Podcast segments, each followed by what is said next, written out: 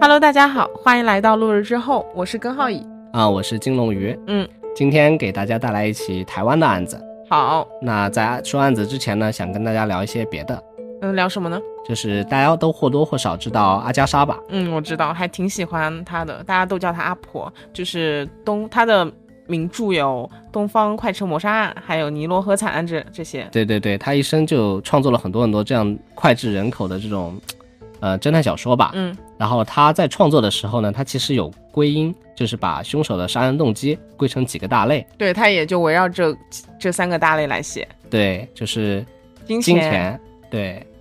仇恨和爱情。对对对，就是这三个大类。对，然后基本上大部分的案件都是在这个几个杀人动机中，呃，开展的，嗯，但也有少部分是跳出这三个之外的。是对，就是一些没有来由的、不可琢磨的一些杀人事件。对，就是随机杀人是吧？对对对，今天给大家带来这个案子呢，其实就是这么一起随机的杀人案件，就无差别的攻击。嗯，嗯，那我们今天就开始吧。好，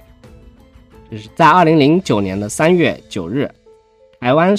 省台北市的星光医院急诊室之中呢，有一对身负重伤的母子，啊，怎么就身负重伤了对他们被人用刀砍了，啊？那感觉很严重哎。对他们正在接受治疗，他们浑身是血，那个生命垂危。嗯然后护士呢在护理这个名男子嘛，嗯然后他发现就是插在他身上的这些生命的监测设备嗯，上面的数据有了很大的波动，啊，是呃快不行了吗？还是什么？对护士也不敢确定。嗯要看到他心率上升、呼吸急促嘛，嗯然后这名浑身是血的男子呢，就用他的手指指向了另外一名在一旁接受治疗的手部受伤的男子，哦对，口中发出了微弱的声音，然后护士就不知道他想讲什么，就俯身下去亲耳听嘛，嗯然后只听到说是他，快找警察。啊是谁啊？他和受伤的被刀砍的男子又有什么关系啊？嗯，那么你听我说，嗯，那么我们回到案发前的几日，好，二零零九年的三月五日，嗯就是刚刚这名被指认的治疗手部伤势的男子呢，嗯他名叫黄富康，嗯他是一九七三年出生于台湾南投县埔里镇的。哦，他案发的时候三十六岁。嗯，这个人长得十分的高大，那怎么个健硕法呢？就他身高约一米八，一米八好像也不是很高哎。对，但他体重有一百公斤。哦，是都是腱子肉、肌肉吗？对，直接跟你说，可能你没有办法有一个很形象的概念。嗯，那我们来举个相近的例子，就是阿诺·施瓦辛格，你知道吧？知道。就他身高是一米八八，哦，体重呢是一百零七公斤。嗯，想象一下，就是他那个时候演《终结者》的时候，那高大威猛的形象站在你的面前，是不是很有压迫感？哦，那确实是，嗯，那确实挺健硕的。对。然后那一天，黄富康呢，在他自己的家中上网，他在网页上浏览着一些出租房屋的信息。嗯对他一边浏览，他一边还用那个圆珠笔把这些出租房的信息记录在日历纸上。嗯就那个日历纸不是我们现在就常见的用按月来的一张，就它现在就是用的是那种一天一张纸的那种日历。啊就和以前我们爸妈那个时代用的一样的那种日历。对，老就上面有很多老黄历嘛，有嗯很多哎，今天适合干什么，不适合干什么这种。嗯对，他就撕下了一张纸，然后写在把了背面是吗？对，然后把那些信息都记录在日历纸上，嗯就是房屋地址在哪里啊嗯，房东的联系方式是多少啊，然后十几条信息基本上就把一张纸差不多填满了。嗯然后他拿着张纸就揣到了兜里。嗯，他是要去哪里呢？对他想去租房子，哦，对他三月八号的时候就从自己家就南投县嗯，坐他们的车，哎北上了，去前往了台北市。哦，台北，对他投奔投奔了当时在台北市士林区小西街的亲哥哥。哦，他还有个哥哥，对的，到了哥哥家呢，就他们寒暄了嘛。寒暄以后呢，他就拿出了之前哎那张纸，记录嗯满当的那张纸，就跟哥哥说，哎，以后我要在台北找工作。哦，他想换个生活环境是吧？啊，对的，他在台北找工作了以后呢，就再通过张纸上面找个房子来嗯租下来，然后哥哥也没有怀疑嘛，当天就把哎黄富康留下来了，住在了嗯自己家里。然后黄富康后面呢，还以要生活费为由，向嗯哥哥索要了两千块的新台币嗯来当生活费。然后这时候大家可能都会觉得这个故事哎会向着好的方向发展嘛，一个嗯乡下的弟弟来到了大城市，嗯找到了那个稳定的工作，然后站稳脚跟，收获嗯了自己的幸福人生，对吧？嗯，但是是故事往往都是不像人们所期待的那样，啊呃，不不出意外的话，肯定就要出意外了。那发生了什么呢？后面，对，就二零零九年的三月九号，就是第二天，他三月八号不是乘车上来了嘛？嗯第二天他早上起来就开始找房子了。嗯他拿出之前记录的那些哎租房信息的日历纸，开始用手机联系着他上面的那个名单，嗯那些房东。那就他一大早起来，可能是时间太早了，又又或者是那些出租信息它失效了嘛，就是房子已经租出去了，可能这么快，这么快就租出租出去了？对他一连打了三个电话都没有房东去接听，嗯直到他拨打到第四个，就这个房东名名叫简天志，嗯对，就是五十一岁的一个房东嘛，嗯他们哎打通了以后就约定，哎，我们就在那个德行东路啊，就是那个公寓的四楼出租屋的门口碰面嗯啊。他们碰面了以后呢，就相约进去看看房子嘛。那你租房子总得看看，了解一下清楚这个房子是个啥样，对吧？对，啊，这个房子呢其实是一个三室两厅的结构，哦就大概一百平方。三室两厅，他一个人为什么要租这么大的房子啊？其实被你发现了，就他可能就不是真心的来想租房子的。哦，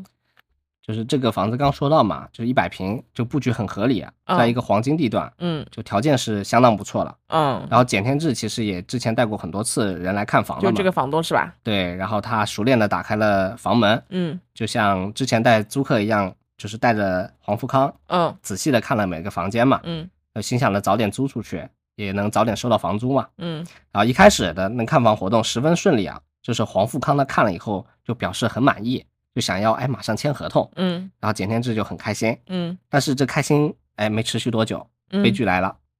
就是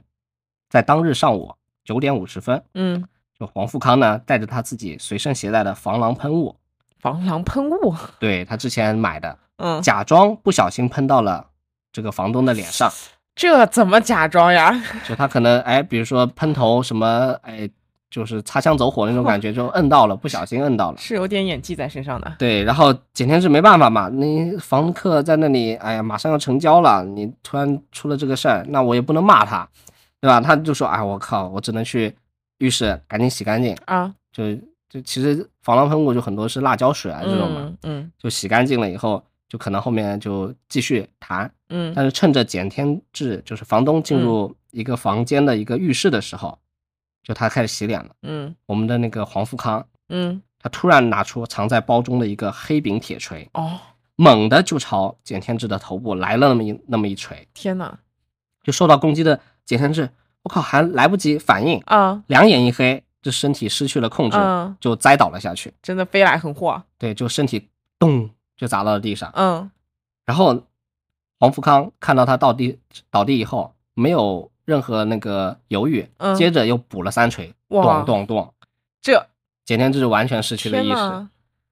然后这时候呢，黄福康就随即拿出了准备好的那个刀子，嗯，就他那种刀天啊。哪，光锤还不够，难道还要用刀砍吗？是的，他准备杀了这个人。就这个刀是那个台湾人称的翻刀，翻刀是什么呀？就是翻刀又被称作那个山刀，就是台湾不是高山族很多嘛，就是原住民，嗯他们有个人的配刀，全长大概有四十厘米那么长。嗯然后因为台湾那个是地处北回归线附近，嗯然后岛内丛林密布，加之中央山脉就是。它有一个中央山脉横贯南北嘛，哦然后地势比较复杂，嗯就是高山族他们那种岛内的居民，就是以前就是古时候嗯就经常要在这种哎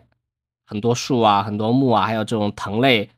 呃遍地的这个山林里面活动嘛。嗯，那他没办法，那你鲁迅先生说人走多了路才走得出来嘛，是的，那他只能没人走的时候只能自己去开辟，他就拿那个刀去砍。嗯哦，然后他慢慢慢慢就这种发明了这种又锋利又实用，然后又经得起这种粗重操作的这种翻刀，就他随便砍随便那个他都很 OK。哦，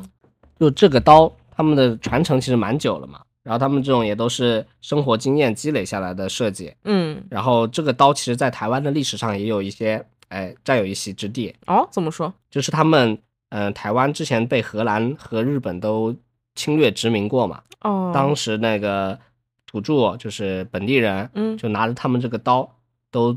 对那个侵略者做了极强的那个抵抗。哇，这刀还挺强哦，对，就是属于他们这种哎抵御那个外来入侵的这种一种象征嘛，嗯其实算一种正义之刀吧。嗯，对，但是这个今天这个正正义之刀呢，被黄富康拿来行不正义的事情哎。 那说回黄富康拿刀之后，疯狂的砍杀了房东的头颈和嗯右侧的腹部，嗯瞬时间那个鲜血就通过动脉迸发了出来。嗯，现场一定很血腥。对的，就是警察有那个什么刑侦专家去现场勘探的嘛，嗯那个专家就说房东就倒在那个浴缸旁边，嗯然后那个血就流到那个浴缸里面，嗯，他说那个血铺了，就是有个两三公分那么厚，天哪，满满的全是在那个浴浴池的浴缸里面。太可怕了。对，然后不光砍了他那个头颈部，还有嗯他身上还刺了好多刀，内脏都有很多穿刺伤。天，就是就反正后来由于那个出血量很大嘛，因为嗯动脉被砍了以后，那个心脏的血压就让那个血都喷出来，哦，然后就是引起了那个出血性的休克和那个中枢神经休克，嗯然后这就直接导致了那个房东在当场就死亡了。嗯那个黄富康在确认房东死亡了以后，他并没有表现出任何慌乱，你知道吗？他仿佛就感觉杀的不是自己的同类，他没有杀一个人，他感觉。感觉他真的和正常人有很大的区别。对一般人，比如说你出于不种不管什么目的、什么动机，你杀了人，你总会感觉惊慌哦。我哪怕后知后觉啊，我怎么杀人了，对吧？嗯，他并没有，他就感觉自己杀了一个是杀了一只鸡，主要是手段还这么的残忍。对，就他反正很冷静，当时他没有任何慌乱，哦，然后他就杀了以后，他就当场洗干净了自己的凶器，嗯对，还把身上不是因为会有很多喷溅出来血喷到自己身上嘛，嗯还清清洗了自己身上的血迹，嗯然后换下了那一件沾满鲜血的衣服，嗯然后他这时候也并没有停下他这个罪恶的脚步。你猜他现在干嘛？继续打电话约下一个房东吗？那没有，他蹲了下来，在房东的尸体上翻找着一些什么。他搜遍了各个口袋，嗯他掏出了一张房东的身份证，啊，他难道想所以他知道了房东的住所，啊？在台北市士林区克强路的某一个房子。在当日下午十三点二十六分，就是刚刚洗漱干净了自己和换好衣服的黄富康，嗯，出现了在了士林区的克强路。他不会要灭门吧？对他找到了房东家，他摁响了门铃，天，就开门的是房东的妻子于瑞英。嗯黄富康就对他说：“哎，自己已经和房东就是简天志谈好了租房子的条件，哦而且已经达成了这个口头上的意向。嗯就现在呢，过来就是要和他们签那个租赁的合同嘛。嗯于瑞英就没有多怀疑，就因为自己丈夫就是上午出门的，而且嗯出门前也跟他说过，我今天是带人去看房子，嗯然后之前也经常有人就是找他看房子嘛，嗯，就是他就把黄富康带进了家里，天哪！然后没想到黄富康进门以后，哎，没有坐下签合同的意愿，就是他 f- 直接从包里面掏出了那把翻刀，嗯就刚刚说那一把，就冲向了家里的两个人，就不光那个房妻东子妻子在，他儿子也在，嗯，对，就五十一岁的于瑞英和二十一岁的简玉伦见状不妙，哎，拔腿就跑，但是因为房间里面积有限，嗯再加上他进门的时候刚刚把门已经关上了。嗯就两个人就无路可逃，嗯就他也不是一楼，他也不能跳窗，对吧？嗯他也试图只能试图反抗了。那试图反抗的二人也终究打不过手持武器的刚刚说的一米八的壮汉吧？嗯他不光一米八，还一百公斤，嗯，这个体型上的优势让他们没办法反抗，确实，他们两个人都被砍了，嗯就身受重伤，就是于瑞英的面部和颈部也遭到了黄富康的猛砍，嗯，就顿时血流满面。颈部有大动脉呀。对，然后儿子简玉伦的颈部也遭到了他的那个割伤，嗯也是血喷了出来。嗯就虽然他动脉流血，但他的强烈求生欲起到了作用。嗯就他在那里演演戏的时候，他找准了时机，趁黄富康可能在洗刀或者怎么样，就趁他不备，嗯，夺门而出。他逃出屋外的时候，就马上大声求救。天哪，人的求生欲是真的非常的强大了。对，就理论上来说，他其实可能现在失血了一一段时间，可能会哎没有力气或者怎么样，对吧？嗯他肾上腺素直接飙升，嗯直接跑了出去，然后开始大声叫喊叫救命啊救命啊！然后他因为周围的邻居也不是很远嘛，嗯就听到了这个求救声，嗯然后黄富康就见势不妙，哎，你这个杀人的事迹明显的就败败露了呀，所有嗯人都知道了。因为一开始杀房东的时候没有给房东机会，直接锤子锤晕了嗯，然后直接杀了，他也没有呼救声嗯，然后那个房子里面也没别的人，所以他第一次就很轻易得手了。嗯但这一次他直接引起了周围邻居的注意，那有一点很奇怪，就是他在杀房东的时候，他是选选择先用防狼喷雾，对然后再用锤子给锤晕，对，然后再杀。然后这次的话，他是直接冲上去就是干，是的。这是一个怎么样的一个心理呢？就可能他一个人的时候，比如说面对房东，他房东只有一个人嘛，嗯他可以用一些小招数，比如说先锤晕，然后再作案。嗯但现在房间里面有两个人，嗯他很难同时把两个人锤晕吧？嗯那你锤一个人的时候，另一个人可能他会有其他的自保自卫的形式，比如说，哎，你锤这个人，另一个就跑了，所以他直接上来就用杀招，我要用刀砍你们，然后他也去砍了，而且两个人确实也被他砍伤了。而且可能就是，虽然他儿子有二十一岁了，但可能在他眼里还是个小孩儿，就是没有太大的一些威胁性。然后再加上一个妇女，所以他可能就觉得没必要用这么多招数，感觉自己能干得过。也有可能，而且很突然嘛，就是房东太太以为他是来签合同的，就没有任何防备，嗯所以他是直接操刀暴起，是还是有很强的杀伤力的。你人面对危险的时候，其实第一时间很多人都是大脑空白嘛，就很多人比如说走上路上为什么会被车撞，他其实看见那个车靠近的时候，他就身体就会僵住了。嗯，就他们不知道怎么行动嘛，所以那时候他就会遭遇危险。对，然后我们说回来，嗯，好，就是他事迹败露了嘛，看到哎，周围邻居都意识到他这边起了命案，嗯，然后他马上就骑着自己的摩托车，哇，他还有骑摩托车哦，对他骑着机车来的，哦然后就消失在了现场，嗯，就跑路了。然后案发之后呢，那个简家的邻居听到了那个儿子的呼救声，纷纷过来就帮忙报警和拨打急救电话。嗯然后他那个星光医院的救护车很快就赶到了。嗯，我查了一下，在地图上，就是他们家离那个医院嗯就是不太远，嗯，就只有两公里多。哦，那还挺近的，对，所以血泊中的母子得以保住了性命，哇，那还就在挺急好诊室中接受治疗嘛。嗯然后另外一边呢，就是仓皇逃窜的那个黄富康，骑着他的摩托车就直奔自己哥哥家，嗯就那个士林区小西街嘛。嗯那回到家中，他就假装什么事儿都没发生一样，啊，就跟哥哥正常聊天、正常交流。这个人是有点变态的，对的，但是他他因为杀人过程中，他那个手就是手法很暴力嘛，嗯他不是拿刀狂砍嘛，嗯然后那个刀又锋利，他其实不小心割伤了自己的左手食指的。啊，对那他出虽然简单处理了一下，但那个鲜血还在往外冒。那可想而知他当时在砍人的时候用的力道有多大，那个受害人受伤有多严重，对的，然后兄长嘛，他哥哥就无意间哎看到了他的手上的这个伤势，哎嗯怎么老在滴血啊？嗯他就想让他去医院治治吧。嗯对，然后为了避免伤势恶化嘛，那个黄富康因为刚刚杀了人，我靠，这个我现在出去不就是抛头露面嘛？嗯万一走路上被警察抓了怎么办？对，就他不想去。嗯。然后哥哥他爱护自己弟弟嘛，那你这嗯个手指都裂开来了，你都在滴血了，你不去，等会儿这个手指不能要了咋办？嗯那他强行带着那个黄富康去，嗯，那黄富康黄富康没办法，他也不能有正当理由拒绝，嗯那只能去医院了。所以就出现了我们开头说到那一幕是吧？对的，就嗯这个人就刚刚就好，就就就在简玉伦的旁边治疗。嗯，嗯，虽然天这哪，真是老天有眼啊，对，这就是命运，老天有对眼。嗯不然的话，他跑了，你这个侦查侦破难度还挺高的呢，嗯你可后面还要很麻烦对去找这个犯人。呃对，然后经过那个报警以后，警察就来了医院嘛，嗯然后儿子这个受伤的儿子就指认了，嗯哎，这就是凶手。然后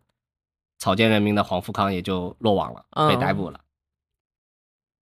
那逮捕之后呢，警方就对其进行了讯问嘛，还有嗯调查，然后从黄富康的口中得知，就他为什么杀人这一次，嗯他之前是因为投资失败，损失了六百多万新台币，嗯所以因为这次投资失败呢，他就欠下了一百多万的债务，嗯所以由此可知，他其实家底本来还可以的。嗯是，对吧？他失败了，亏了六百多万，但他他只欠了一百多万的债务，所以他至少有五百万的家底了。嗯投资失败以后呢，他每天也不太开心嘛，然后他的妻子也常常对其责骂，因为他欠了一笔债，嗯本来好好的日子现在就不太好过了，嗯，离婚了吗？嗯，也没有，然后他就也在找工作嘛，嗯然后他也找不到，然后诸事不顺，就导致他心情很郁闷，嗯他就感慨自己时运不济，命途多舛了，嗯，老天如何对他不公平了，这这种人只会怪别人，不会想自己的问题。对他只会怨天尤人嘛。嗯然后他之前也会看一些漫画，台湾其实受到日本文化的影响还蛮多的，嗯，对，是的，就是日本有很多漫画啊什么的都会在台湾出版。嗯然后一年前呢，就是黄富康看了一本名叫《冲梦》的漫画。那“冲梦”这两个字怎么写呢？就是那个火铳的“铳嗯”加那个梦想的“梦嗯”，对，就这么一本漫画。然后他说他从中获取了杀人转运的想法，嗯于是呢，就借着租房的名义寻找受害人，就这种无缘无故、无仇无恨的受害人，嗯对随机杀人，然后将其杀害以后呢，试图把自己的厄运转转借到那个人身上。怎么还有点迷信的说法呢？对的。然后案发之后，就是社会上对这起丧心病狂的案件也形成了相当热度的讨论，因为这件事情呢是台湾犯罪史上首件无差别的随机杀人事件。嗯，那应该挺轰动的。对这件事发生以后，震惊了台湾社会各界，嗯，就舆舆论一片哗然，引起了大家的恐慌，是嗯就很害怕嘛，万一这件事情。哎，对发生在我身上怎么是办？就因为是随机没有缘由的，对，最可怕了。像之前那种结下了梁子，有仇有恨有怨恨在里面的，日常还能提防一下。嗯，像这种无差别的，你都不知道什么时候飞来横祸。，对，又由于凶手说这是从漫画中得到的灵感，嗯然后社会各界呢就对漫画这个东西也开始了讨论。嗯，然后我们简单介绍一下《冲梦》这本漫画吧。对，之前刚刚听你说，我就觉得有点耳熟。对，这本漫画呢是在九几年的时候在台湾出版的，嗯然后是一本科幻作品，嗯就是内容是动作格斗的表现题材。嗯要讲述的是一个失去记忆的机械少女，嗯为了寻找自我，就是嗯从事了赏金猎人的工作，嗯在抓捕罪犯的过程中进行了一系列的冒险的故事吧。嗯然后这本漫画的世界观和设定影响了很多其他的作品后期的，嗯然后是一部经典的漫画，嗯，然后它还改编成了电影，应该大家可能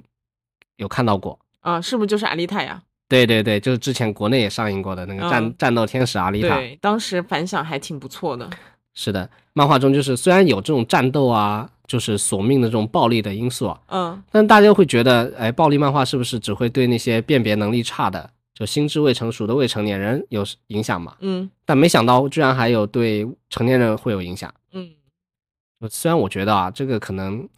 就是凶手编造出来的，就是找了个借口，啊，说我看了他，然后想要去杀人。对，感觉他这个人物性格也是会甩锅的那种，是的，就他怨天尤人嘛，他不会嗯说自己的问题，对吧？嗯然后那时候案件很影响很大嘛，就这本漫画的出版公司东立出版社高层听说了这个新闻，也相当震惊。嗯他为了搞清楚是不是真的有关系，就是有有没有真的那种杀人啊什么的因素在里面，嗯影响影就是诱导了他，然后他动员了公司内部的员工对漫画的内容进行从头到尾的一个审视。那看来他们相当重视这个事情，就很严谨。是的，就他们重新审视了以后，发现呢，啊，确实没有任何事件就是可以说有对于杀人转运的这个描述，啊，也没有任何隐喻性的文字来鼓励大家犯罪，嗯所以他发布了声明，但是他也就是对这件事情的发生表示了遗憾嘛，嗯就证明自己没问题，嗯但是这种悲剧的发生，他也表示遗憾，嗯很难过。然后查清楚这件事情的真相以后呢，就是法院其实就对其他对他对他进行了审判。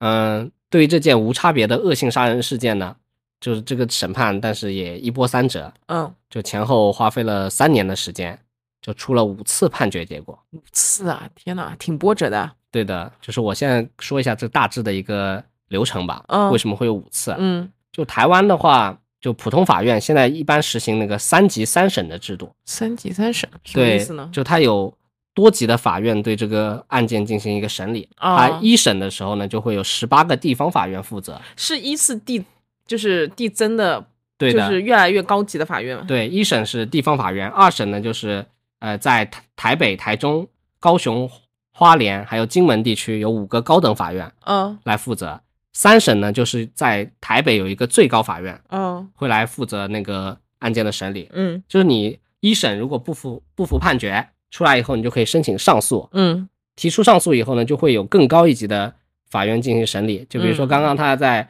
呃台北犯案案了，嗯可能是台北的法院去审判他，嗯然后结果出来以后他可能不服，他就嗯去上诉，嗯就会到高级法院、高等法院去进行对他一个重审。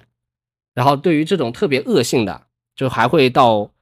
三级法院，就是最高法院去去审核他这个死刑的量刑啊这些东西。哦对，然后三级法院一般的话，情节较轻的话，你也不会上诉上去，就是二二级法院就高等法院审完就结束了。哦，所以这一个是最高法院审完的，嗯、由此可见，这个案件也真的是很重大了。对，所以就因为在不断的上诉，不断的那个打回重审，所以就嗯耗费了三年的时间，嗯有五次结果。然后具体的过程是这样子的，就是二零零九年的时候他犯案嘛，嗯二零一零年的四月八日，台湾的那个士林地方法院就在一审的时候就判他死刑，嗯剥夺权利终身。然后法官呢在判决书中写道，是黄某他主观的恶性很大，相当那个重大，嗯，罪无可恕。是除了死刑之外呢，其他的刑罚应该不能将其教化，就是教育矫正嘛。是，对，就为了权衡公平正义的这个理念，嗯然后回应社会各界的那个公益的需求，嗯并且为了安抚失被害人家属失去亲人的痛苦，嗯，所以判他死刑，对剥，夺权利终身。就是法院在判刑的时候，他也衡量这个人出来再犯案的可能性有多高。就对于这种这种随机杀人，然后心理有点变态扭曲的，再犯案的那个可能性会很高。对，有可能，所以是他就害怕嘛，嗯就觉得可能得用死刑才能去惩罚他。嗯，然后他那个黄富康，呃，这个凶手他不服判决，他觉得罪罪不至致死，然后就上诉到那个台湾的高等法院。嗯，然后同年就是一零年的八月十二日，嗯就二审法官呢，就以黄某有那个自首的情节，并且案发之后那个深具回应，下那个向那个被害人家属手写了道歉信。他怎么自首了呢？怎么算他自首呢？对，就很奇怪，因为不是警察去抓了他，对啊，就是是他在那边出现了，然后警察那个的，所以他们会觉得这个是不是就是可以往那个偏向，因为没有天哪费劲儿去抓他嘛。是打的角度也很清奇啊。对，然后说他那个手写道歉信有很很很强烈的悔意，就是悔过了，然后鳄鱼就的说眼泪，改判，改成无期徒刑。成成功了吗？那个台湾高等法院那个检察署的检察官那不行啊，对那他啊不检这次轮到那个检方不服上诉，嗯然后到最高法院，就刚刚嗯说的第三级了，嗯然后最高法院那个在那一年的十二月十六号就撤销了，就又发回高等法院，你得重审。嗯这个确实，这个自首啊，这些什么悔过情节是不是真的有效？嗯，真的是这样，你得再看看。然后又过了一年多，就是之前是一零年的十二月十六日，现在是一二年的一月三日，嗯台湾那个高等法院判处黄富康死刑，剥夺权利终身。然后他又上诉了，然后最后发回那个台湾，就是最高院又指示你们再审一遍，再审一遍的话，就是到一二年的五月九日、二十九日，嗯然后这一次台湾那个高等法院仍然判他死刑，嗯然后剥夺权利终身。然后这时候才判决书中写明了，这个手段残忍，视人民为草芥，嗯，令人发指。对，然后他不是犯了杀人和两个杀人未我遂嘛？。对，然后判处死刑十八年和十五年的有期徒刑，嗯就数罪并罚合并成为死刑。嗯然后呃，一二年的八月十六日，那个最高法就是终审维持判决，然后就是死刑，至此全案就尘埃落定。嗯，判的好。对，但是嗯，他至今都没有被执行，就已经十哦多年过去了。就是其实台湾对于死刑这个比较有争议，是吧？对他虽然被判了死刑，但现在还没被执行，仍然关哦押在台北的看守所。对，之前也有了解到一些其他案子，其实台湾有很多死刑犯都还没有判死刑就是被判了死刑，但还没有啊，执对行。对，还没执行。对，但是但是他们被就是判决死刑这个也很谨慎，就是对现在是有越来越少的人会被判死刑对。，台湾不是还有个废死联盟吗？对的，就他们有一些这种 NGO 这种组织去帮犯人去辩护，嗯，让他们逃脱死刑的制裁。对，当然还有一些不可言说的原因，就是一些政治上的原因。还要说不要命啦，那那我就不说了，就是反正他们有一些奇怪的政治原因吧。呃，嗯感兴趣的同学可以自己去搜索一下。对，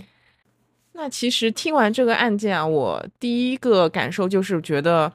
人的求生欲真的有时候是非常强大的。如果说不是他那个儿子有强烈的求生欲，然后促使自己可以去呼救，可能他们就被杀了。然后黄富康可能也没有这么快被抓住，可能他再会再犯下下一起案件。是的，因为他那个列表还没打完嘛，对，吧？是，而且就是怎么说呢？有时候命运的安排，这一这样被抓住的一个现场，也是我真的好像是第一次见到吧，就是被害人和凶手在同一个医院，然后还在很近相邻的一个病床上被指证了。对的，我就是补充一点，就其实他第一次，呃，杀房东的时候手指就受伤了，啊，然后他其实中间不是有几个小时吗？嗯，他其实去医院已经处理过一次伤口了，怎么受伤的呢？就是砍他的时候不小心切到了自己的左手的食指。啊，就他那时候中间不是上午九点多十点那会儿犯案嘛，嗯然后一直到下午一点钟才去了那个房东太太他们家嘛，嗯，就中间有那么几个小时，他其实就是去医院看了这个病，哦，就是去缝了一下自己的手指。这样子啊，对，所以他如果第二次他的手段没有那么残忍和暴力，他手如果没有裂开，他可能真的不会用再去缝。就他和他的哥哥说我已经缝过了，嗯，但是他还是裂开了，血一嗯直在流，嗯所以他哥哥才强迫他去嘛。是的，所以归根到底还是他自己自作孽不可活。是的，还有他这个性格，就是只会归功于其他人的原因，感觉可能是不是他，呃，爸妈比较宠他，才会有这样一个性格呀？就他们家里条件应该是比较好的，嗯对。然后，但是宠不宠也不好说。但是就是怎么说，他确实有一种哎只找外因不找内因的这么一个行为，嗯对吧？他投资失败了以后就开始啊怨天怨地，说是命运不好。嗯，他没有想过他自己为什么失败，他到底能不能够赚到自己认知以外的钱，是吧？是的，当时我在做这个案子的时候，找资料的时候，我发现做完以后，我感觉很难受。嗯就人到底为什么会变成这样子？嗯就对一个素未谋面、素不相识的，是就没有任何仇怨的人，嗯居然能够挥刀相向。对，而且他就手段非常残忍。一般性说杀人案件里面，如果你有目的性的去杀人，你只是只要让他死就行了。是的，然后有仇恨的会反复的折磨，对，但是他这个随机那个杀人，他就是在反复折磨。对他手段就不干脆嘛。对，他先用辣椒水先喷了，然后让他去洗脸，然后我趁机拿锤子暴暴锤他的头。锤完之后还刀各种砍。对，不光是说砍一个地方，你嗯说一刀毙命，对就算了，因为我是杀人转运嘛，嗯嗯，如果他是这个动机啊，嗯他杀人转运就一刀结束了就行了，运你也转了，嗯，但他是又砍头又砍脸，对，还砍脖子，是感觉是有很大的仇恨，但明明才第一次见面。对，还往还往身上疯狂捅，对，就这种人是真的非常非常可怕的。所以这种无差别的作案确实很难预防。嗯，还有一点疑惑啊，就是他在选择被害人的时候，他为什么会选择？呃，首先是通过租房选择这种房东，然后他又是北上去了台北，他是不是有点仇富的心态呢？就在台北你，你能有房出租，是不是就是一种算比较富有小康的这种中产？嗯，也有可能，因为他那个这次房东那套房子其实是一个很黄金的地段，嗯，还就是三房呢，对，三也一室，百平，对，是一个比较好的这个条件了。嗯，是的，就不好说他因为投资失败了去仇富，也有可能。还有就是他杀了房东不够，还要杀他全家，这个行为我有点不太理解。因为照理说，如果他的目标只是那些房东的话，他完全可以就嗯一个房东接着一个房东嘛，为什么还要灭人灭人全家呢？他可能怕事情败露吧，因为可能房东不回家什么的，他家里人就会起疑心。哦，对我感觉可能是这样子。然后，但是他没有必要去杀全家吧？，是啊，就很非常非常残忍，这个人真的非常冷血。很离谱，确实。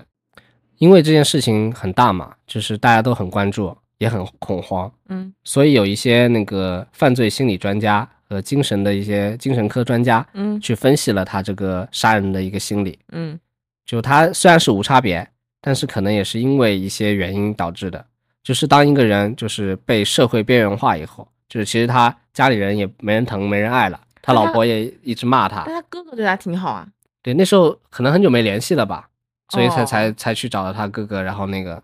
就他自己的生活其实过得一团糟。嗯，就当这种时候发生的时候，人就会很悲观，就他就会去想一些奇怪的事情。然后当他付诸行动的时候，他可能就会很难踩住刹车。嗯，就是他，这就是他杀了房东，然后他又会去房东太太家去灭他全家满门的一个原因。就他他已经出发了，他已经下手了，他就哦会抑制不住这种冲动，就继续杀人。嗯，就还好这件事情最后他被抓住了，当是的场被逮捕了，对，不然好可能还会有更多的受害者。是的。最后，呃，我觉得就是生活中难免会遇到挫折嘛，就大大小小挫折。是的，你遇到一些问题的时候，你还是，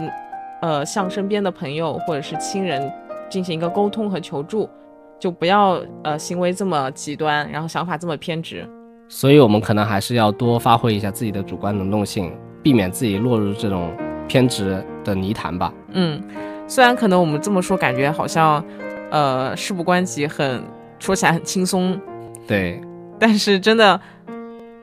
就其实有很多事情没有想象中那么困难，就是可能当局者确实会比较迷一点，嗯是就旁观者会轻一点。那希望我们都能够积极乐观向前看吧。是，就像呃，最近看了一部电影《乱世佳人》的最后一句话是 Tomorrow Yes, is another 对 day。明天又是新的一天。对，我们明天会更好的。是，那我们就这期节目就到此结束了。好，如果大家喜欢我们的节目，就点点订阅。嗯，然后如果有什么其他的想法和建议的话，可以在评论区留言，对，欢迎大家来评论，对提出意见和建议。对，我们会持续更新的。嗯，好，那我们拜拜。拜拜。